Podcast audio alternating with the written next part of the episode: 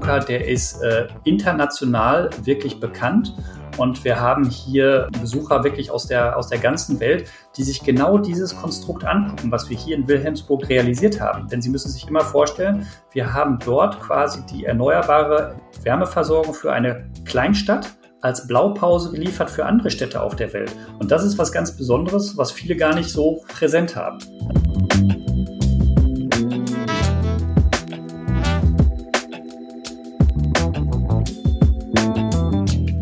Hallo und herzlich willkommen zu einer weiteren Folge unseres Podcasts Hallo Hamburg Stadt neu bauen. Mein Name ist Karen Pein und ich bin die Geschäftsführerin der IBA Hamburg. Und heute begrüße ich bei uns äh, Herrn Michael Prinz, den Geschäftsführer von Hamburg Energie. Und darüber freue ich mich sehr, denn unsere Häuser verbindet nun schon eine mehrjährige Zusammenarbeit. Gemeinsam haben wir schon das ein oder andere Projekt auf den Weg gebracht und nun kommt bald das äh, Töpfelchen auf das i, aber dazu später erst einmal herzlich willkommen, lieber Herr Prinz. Ja, hallo, danke, Frau Pein. Herr Prinz, Sie sind ein Kind des Ruhrgebiets und haben Ihr Abitur in Recklinghausen gemacht. Aufgewachsen sind Sie also in der alten Herzkammer der deutschen Industrie in nächster Nähe zu Kohlekraftwerken. Und Energie wird äh, hier aus heutiger Sicht nicht unbedingt nachhaltig gewonnen. Und wenn Sie an Ihre Jugend zurückdenken, wie haben Sie das Thema Energiegewinnung damals wahrgenommen? Ich denke da so an die rauchenden Schlote, die Industriedenkmäler, die Männer, die unter Tage gearbeitet haben. Erzählen Sie doch mal. Ja, das ist in der Tat äh, recht spannend. Also wie Sie schon gesagt haben, ich bin wirklich mitten im Ruhrgebiet aufgewachsen und äh, meine Familie äh, mein Opa oder auch äh, nähere Verwandtschaft, die waren auch wirklich, wie man bei uns mal gesagt hat, auf den Zechen tätig. Also nicht, nicht Untertage, aber Übertage. Äh, und von daher waren die, ja, die rauchenden Schlote, die, äh, die ganze Industrie, also das war eigentlich schon immer tagtäglich äh, präsent. Und es ist einem aber irgendwie nie so klar gewesen, was das eigentlich in Summe bedeutet, weil wenn sie komplett damit aufwachsen, dann ist es für sie einfach was, äh, was Selbstverständliches. Und äh, genau das wurde eigentlich auch in der Jugend immer, äh, immer transportiert. Wir sind hier verantwortlich für die, äh, für die Sicherheit äh, der Stromversorgung. Wir produzieren Kohle für die Versorgungssicherheit in Deutschland. Also das war ein ganz gesundes Selbstverständnis, äh, was eigentlich in den letzten, ja, 20, 30 Jahren meines Erachtens auch ein bisschen zum Untergang des Ruhrgebiets geführt hat, weil man einfach immer daran weiter festgehalten hat und ähm, ja, die rauchenden Schlote eigentlich gar nicht mehr gebraucht wurden. Hm, und den, den Entwicklungsprozess nicht, nicht mitgemacht hat. Genau. Aber wie, wie ist es denn dann dazu gekommen? Man kennt Sie ja jetzt als strikten Verfechter des äh, Erneuerbare Energiengesetz und wie, wie ist es dazu gekommen? Wann, wann und wodurch wurde Ihnen bewusst, dass wir in Deutschland eben auf regenerative Energien setzen mussten? Gab es da irgendwie diesen einen Moment oder war das ein Prozess? Ja, das waren im Prinzip waren das schon mehrere Momente. Also erste Mal in Berührung gekommen bin ich eigentlich im, in, in meinem Studium. Ich habe Elektrotechnik studiert und dort wurde über die Potenziale von Erneuerbaren äh, äh diskutiert und äh, wurden, wurden aufgezeigt. Und damals hatte man ja noch gar nicht so viel erneuerbare äh, äh, Energien gebaut. Und äh, in meiner ersten Station im Berufsleben habe ich als junger Ingenieur habe ich viele Energieversorgungsunternehmen beraten. Das war immer ganz spannend. Die haben äh, diese ganzen erneuerbaren Energien eigentlich immer lachend abgetan und haben gesagt, ach schaut doch mal, damit können wir doch nicht äh, Deutschland versorgen. Ne? Schaut her, wir haben wieder eine neue Kohlescheibe in einem Kraftwerk äh, gerade gekauft. Das ist was ganz Tolles. Und das fand ich immer so, also da war ich mal sehr zwiegespalten, weil auf der einen Seite sehen Sie oder wissen Sie, äh, es ist technisch möglich und auf der anderen Seite sehen Sie die ganze alte Industrie, die Unternehmen, die einfach daran festhalten, an, an ihren Cash-Cows, was auch nach und nach eigentlich nachvollziehbar äh, war. Und das war so der Punkt, dass ich irgendwann auch gedacht habe, Mensch, ich kann mir das eigentlich ehrlicherweise gar nicht mehr antun, weil ich auch gesehen habe, was das eigentlich bedeutet oder was das mit einer Region macht. Also viele wissen ja gar nicht, ähm, dass das Ruhrgebiet mittlerweile äh, ja wirklich ein paar Meter tiefer, tiefer liegt. Durch den ganzen Kohleabbau ist ja die, die äh, ist die Erdoberfläche äh, gesunken und das Grundwasser steigt damit hoch. Das heißt, wir haben im Ruhrgebiet das Problem, dass wir äh, ständig Grundwasser abpumpen müssen. Das heißt, wir haben Ewigkeitskosten. Durch diese günstige Energieproduktion damals haben wir uns Lasten für die Ewigkeit eingekauft. Und ähm, das war irgendwann so ein, so ein Umdenken, genauso wie bei dem Thema Kernkraft Drei Generationen hatten Spaß an, an günstigem Strom, aber 30 Generationen müssen jetzt dafür bezahlen und äh, müssen genau diese Lasten tragen. Und das hat irgendwann wirklich zu diesem Umdenken geführt, äh, sodass ich heute, ja, wie Sie schon sagen, ein, ein Fan, ein Verfechter für erneuerbare Energien geworden bin. Ja, dann äh, war es wahrscheinlich auch irgendwie ein ganz logischer Schritt, äh, zu Hamburg Energie zu gehen, oder? Wie, wie, wie kam es dazu? Und ähm, vielleicht können Sie dann auch ein bisschen über Ihr Unternehmen nochmal berichten. Wofür steht Hamburg Energie eigentlich? Wenn ich auf meine Kindheit und äh, Jugend zurückblicke oder ins Studium gucke, ich wollte eigentlich immer bei einem großen Energieversorger anfangen. Als junger Ingenieur war das so mein Traum, eigentlich auch noch äh, irgendwie bei einem Energieversorger da was zu bewegen. Und ich habe aber dann ziemlich viele Energieversorger kennengelernt während meiner beruflichen Laufbahn und äh, habe eigentlich keine Energieversorger kennengelernt, der wirklich, ja, also wirklich die, die Chance, also das als Chance begriffen hat, zu sagen, wir machen nur Erneuerbare.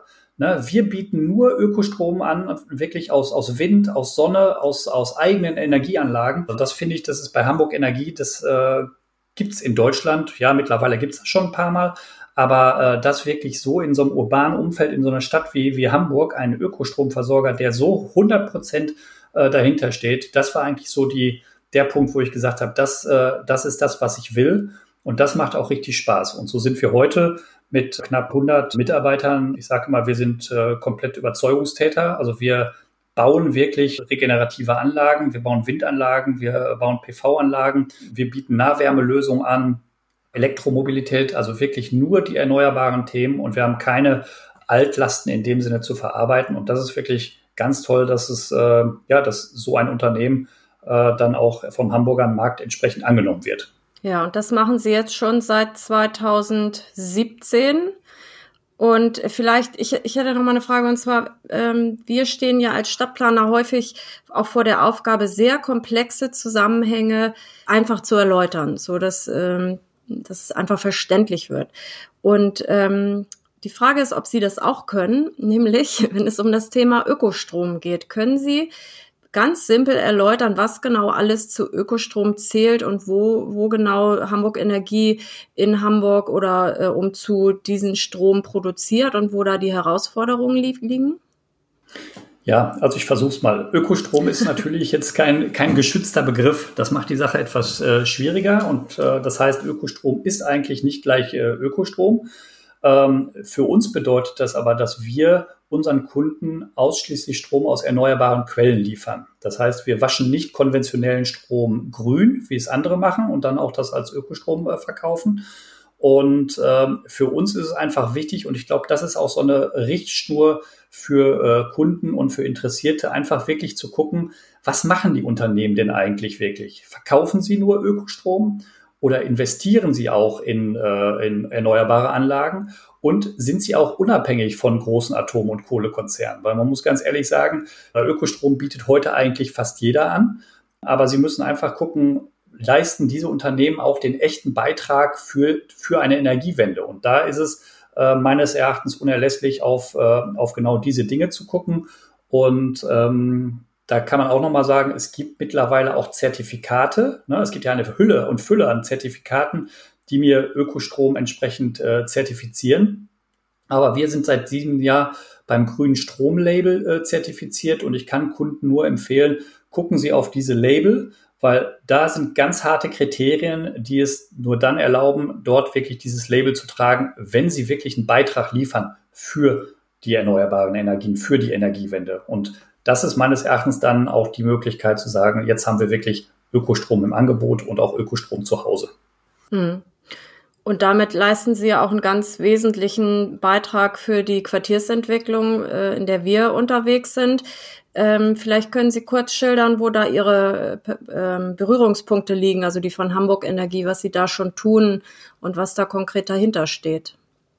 Also das, das Schöne bei der Quartiersentwicklung ist, also sowohl bei den, äh, bei den IBA-Quartieren, aber auch wenn wir mit Unternehmen der Wohnungswirtschaft äh, diskutieren, die dort Quartiere sanieren wollen oder äh, neu ausstatten wollen, das ökologische Bewusstsein ist einfach da. Das ist wirklich gut. Wir sind dort äh, wirklich immer in der Diskussion mittlerweile. Es kommt immer wieder die Frage auf, wie komme ich von den fossilen Energieträgern weg in einem äh, Quartier? Was kann ich tun, damit ich mich regenerativ aufstellen kann? Und die Herausforderung ist es dabei, das alles übereinander zu bringen. Ja, weil sie wollen ja natürlich, äh, sie wollen regenerativ sein, sie wollen preislich attraktiv sein, sie müssen entsprechende Flächen zur Verfügung stellen. Und das ist das oder an den Stellen, an denen wir äh, unseren Kunden helfen, da entsprechende Lösungen zu entwickeln. Und da meine ich auch, dass wir da wirklich sehr erfolgreich sind in den letzten Jahren und auch schöne Quartiere vorzuweisen haben, die wir hier mit äh, entsprechenden Technologien schon, schon ausstatten. Ja, und da wollen wir ja jetzt auch ein bisschen äh, konkreter werden, und zwar anhand des Beispiels Wilhelmsburg. In Wilhelmsburg sind wir als äh, IBA ja schon sehr lange unterwegs. Ähm, wir sind ja vorgegangen aus der internationalen Bauausstellung Seit 2006 äh, arbeiten wir eigentlich an dem Thema Erneuerbares Wilhelmsburg. Wir hatten da drei Leitthemen und ein Thema war eben Stadt im Klimawandel, in dem wir viele Projekte umgesetzt und angestoßen haben. Da haben auch Sie äh, Ihren Anteil dran. Hamburg Energie hat sich da wirklich äh, hervorgetan. Äh, unter anderem der Energiebunker, den Sie ja jetzt auch nach wie vor betreiben und mit dem wir ja auch noch ein bisschen was vorhaben. Ähm, und äh, ein wesentliches Thema, was wir jetzt bewegen wollen, ist eben das Thema der Tiefengeothermie. Das haben wir sozusagen anentwickelt zu IBA-Zeiten und dieses Potenzial im Prinzip erkannt, ist aber nicht selber umgesetzt, sondern das wird jetzt Hamburg Energie machen. Vielleicht können Sie das ein bisschen ausführen. Worum geht es da? Wie sind Sie zu dem Projekt gekommen und was haben Sie jetzt eigentlich vor? Denn das ist ja wirklich, wirklich was äh, ganz Großes, was jetzt passiert. Ja, das ist also das Projekt ist wirklich, also ist ein, ist ein so sehr großes Projekt und ist ein, ein tolles Projekt, weil wie Sie schon sagen, ähm, in Wilhelmsburg läuft eigentlich alles zusammen. Ne? Mit dem Energiebunker äh, damals hat es, äh, hat es angefangen. Der Energiebunker ist eigentlich der Nukleus für alle erneuerbaren Energien, die man äh, irgendwo nutzen kann. Also wir haben da Solarthermie beispielsweise, wir haben Industrieabwärme und wir versorgen damit ja ja eine also für andere unter oder für andere Städte ist das eine Kleinstadt. Wilhelmsburg ist ja nicht nur ein, ein Stadtteil, ähm, also ist sie ein richtig großer Stadtteil. Und da war immer eigentlich angedacht. Ähm, Ungefähr 55.000 Einwohner, glaube genau, ich, äh, leben hier. Genau, knapp 55.000 Einwohner. Das ist einfach ein sehr guter Showcase, sage ich jetzt mal, um zu zeigen, wie man einen gewachsenen Stadtteil mit erneuerbaren Energien nach und nach äh, erschließen kann. Und wir haben ja ja vor Jahren schon ähm, gemeinsam auch angedacht, äh, wie wir Tiefengeothermie dort nutzen können, nach Norddeutschland bringen können. Und es hat damals schon Untersuchungen gegeben, wie die geologischen unter oder wie der geologische Untergrund in Wilhelmsburg äh, aussieht. Und äh, in den Untersuchungen kam heraus, dass die Erdschichten, die wir dort vorfinden, eigentlich sehr gut geeignet sind zur Nutzung von, äh, von Erdwärme. Und ähm, ja, das hat sich jetzt über die, über die Jahre immer weiterentwickelt. Das heißt, wir haben eine ganze Reihe an Gutachten durchgeführt und äh, wir haben hier in Norddeutschland einfach wirklich sehr gute äh, Voraussetzungen. Also das glauben viele gar nicht, aber die Voraussetzungen hier in Norddeutschland sind sehr gut, um Erdwärme zu erschließen. Und das in der Tat wollen wir, äh, wollen wir demnächst äh, machen. Also das heißt, wir wollen diesen Sommer äh, noch die ersten, äh, erste Bohrung runterbringen und äh, damit ist dann der Weg frei für wirklich ein, äh, ja, eine erneuerbare Wärmeversorgung für Wilhelmsburg, für die neuen Quartiere. Können Sie noch mal ein bisschen äh, unseren Hörerinnen und Hörern erklären, was Tiefengeothermie eigentlich ist? Wie tief ist das und über welche Wärme und wie, wie kommt die Wärme nach oben? Hm. Ähm, ja, viele kennen das schon von ihrer Wärmepumpe zu Hause. Ne? Dort äh, bohrt man ja auch äh, Sonden in die, in die Erde. Das hier ist alles ein bisschen größer. Das heißt, wir gehen hier dreieinhalb Kilometer in die Tiefe. Wir werden äh, zwei große, äh, zwei große äh, Bohren vornehmen, die ein paar Meter auseinander sind, die aber unten am Ende der Bohrung in dreieinhalb Kilometer Tiefe fast anderthalb Kilometer auseinander gehen.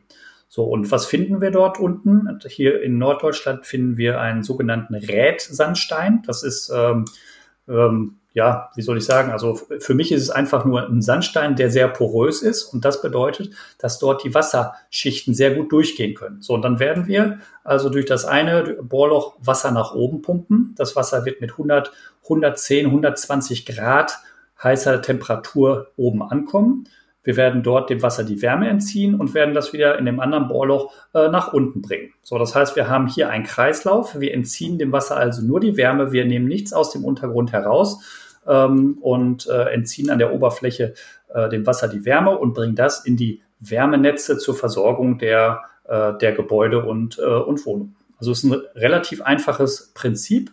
Ähm, das heißt, wir werden auch an der Oberfläche, wird man gar nicht so viel sehen, ne, weil das, äh, das Interessante sind wirklich diese dreieinhalb Kilometer tiefen Bohrungen.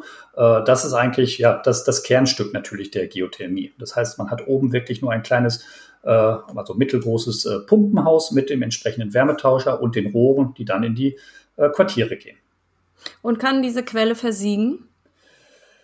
Also wir haben ausgerechnet oder ausrechnen lassen, dass wir die nächsten 50 Jahre äh, fast keinerlei Einschränkungen sehen werden. Das heißt, äh, man könnte ja jetzt auf die Idee kommen, wenn ich äh, heißes Wasser äh, nach oben pumpe und kaltes wieder nach unten, dass ich das irgendwann, äh, dass ich nur noch kaltes Wasser pumpe, weil es einfach unten zu kalt wird. Und äh, wir haben Berechnungen bis in die nächsten 50 Jahre angestellt und äh, dort ist festzustellen, dass, ähm, dass wir keinerlei, äh, keinerlei Auswirkungen haben werden. Äh, das heißt, eigentlich ist das eine, eine Quelle, die nie versiegt und die, ähm, die entsprechend auch äh, dauerhaft äh, genutzt werden kann. Und das macht es ja auch so interessant mhm. und ähm, das rechtfertigt auch die Investition. Denn, denn Sie können sich vorstellen, äh, eine, eine Bohrung dreieinhalb Kilometer tief kostet auch entsprechend viel Geld. Genau, ich glaube, Sie haben halt sehr hohe äh, Vorinvestitionen und Anfangsinvestitionen, aber dafür wahrscheinlich auch eine hohe Preisstabilität über den Lauf der Jahre, oder? Genau, also wenn, wenn diese Anfangsinvestitionen einmal getätigt sind, ne, dann, ist es, ähm, dann ist es richtig, dann äh, kann man hier äh, relativ konstant über die Jahre die äh, mit äh, die entsprechende Wärme äh, abschöpfen. Und mhm. das ist, das ist halt wirklich, also das ist wirklich gut und äh, ist für Norddeutschland auch die, die erste große Bohrung und ich bin fest davon überzeugt, dass wir damit ähm, dann auch ja, hier weitergehen können und wird ja deshalb auch äh, gefördert vom, vom Bund, weil es halt wirklich äh, einzigartig jetzt hier im norddeutschen Raum ist und auch in diesem in diesem Konstrukt, was Sie schon äh, anbeschrieben haben hier in Wilhelmsburg. Und da würde ich auch gerne nochmal zu diesem i-Tüpfelchen kommen, weil was für mich wirklich das ganz Besondere ist, die Tiefengeothermie an sich ist schon sehr besonders. Das haben Sie eben ausgeführt. Aber der lange Prozess, den wir hier schon mit vielen Akteuren auf dieser Elbinsel äh, gehen, der wird jetzt richtig rund. Ne? Jetzt, äh, sie, sie, sie schöpfen ja jetzt nicht nur die neue Energie, sondern sie schaffen ja ein ganzes Netz, wo sie die, die schon fertigen Projekte, den Energiebunker oder den äh, Wärmeverbund Wilhelmsburg Mitte, wo auch Häuser, die ähm, im Rahmen der Bauerstellung entstanden sind, die, die zum Teil Energie produzieren, wo die ihre überschüssige Energie äh, einspeisen. Das alles wird angebunden an ein Netz und soll dann ja unsere neuen Quartiere, das Elbinselquartier, das Rathausviertel und den Spreehafen äh, versorgen. Aber, und das finde ich ist ja nochmal das ganz Besondere, eben auch den Bestand. Wir sind ja hier nicht auf der grünen Wiese unterwegs, sondern ne, es leben schon 55.000 Menschen hier. Wir haben das gründerzeitliche Reierstiegviertel, wir haben 30er Jahre Bebauung und, und noch älter. Und hier besteht ja jetzt auch die Chance tatsächlich, den Bestand anzuwenden. Und vielleicht äh, können Sie dazu noch mal was sagen, weil das, das ist doch eigentlich wirklich die ganz große Leistung, über einen so langen Zeitraum so eine Perspektive aufzubauen. Ja, genau, das, das ist richtig. Also die Herausforderung bei erneuerbaren Energien ist es eigentlich jetzt nicht, neue Quartiere mit erneuerbaren Energien zu versorgen. Das kann wirklich jeder, ne? weil da sind einfach sehr hohe Dämmstandards etc. Ich brauche andere Vorlauftemperaturen, um so ein paar technische Details zu nennen. Aber den Bestand mit erneuerbaren Energien zu versorgen und das zu wettbewerbsfähigen Preisen. Das ist die Herausforderung und das gelingt uns hier genau in der Kombination. Ne? Das heißt, ähm, dass hier die Versorgung der Neubaugebiete und Versorgung von, von Bestand in diesem ganzen äh, Konstrukt, das ist in der Tat äh, was Besonderes. Ähm, und da muss man auch dazu sagen, das funktioniert halt wirklich nur, weil wir in Wilhelmsburg ganz konzentriert, ähm, wenn Sie so wollen, dieses, ja, also die, dieses Leuchtturmprojekt haben, dieses Gebiet, wo wir genau das alles miteinander äh, äh ausprobieren können. Und, und über einen langen nicht, ob, Zeitraum schon, ne? Mhm. Genau, und über einen sehr langen Zeitraum. Und ich weiß gar nicht, ob, äh, ob viele Hamburger äh, das, äh, das wissen, aber der, der Energiebunker, der ist äh, international wirklich bekannt.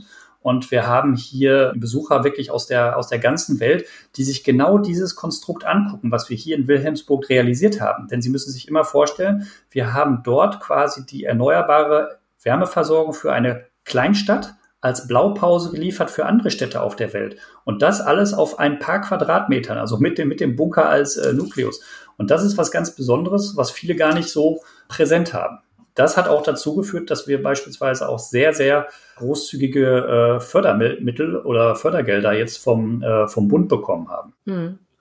Können Sie noch mal was dazu sagen? Wie profitieren jetzt die Wilhelmsburgerinnen und Wilhelmsburger von diesem Projekt? Äh, denn äh, wenn ich das richtig verstanden habe, werden ja auch die Energieprodukte, die dann am Ende angeboten werden, auch das ist ja noch mal eine Besonderheit. Genau, man kann zukünftig Wärme in unterschiedlichen Qualitäten kaufen. Das hat es bisher noch nie gegeben. Wir kennen das alles oder wir haben es vorhin äh, besprochen aus dem Strombereich. Also ich habe ja heute die Möglichkeit, klassischen konventionellen Strom als Verbraucher einzukaufen oder aber Ökostrom aus verschiedenen Quellen.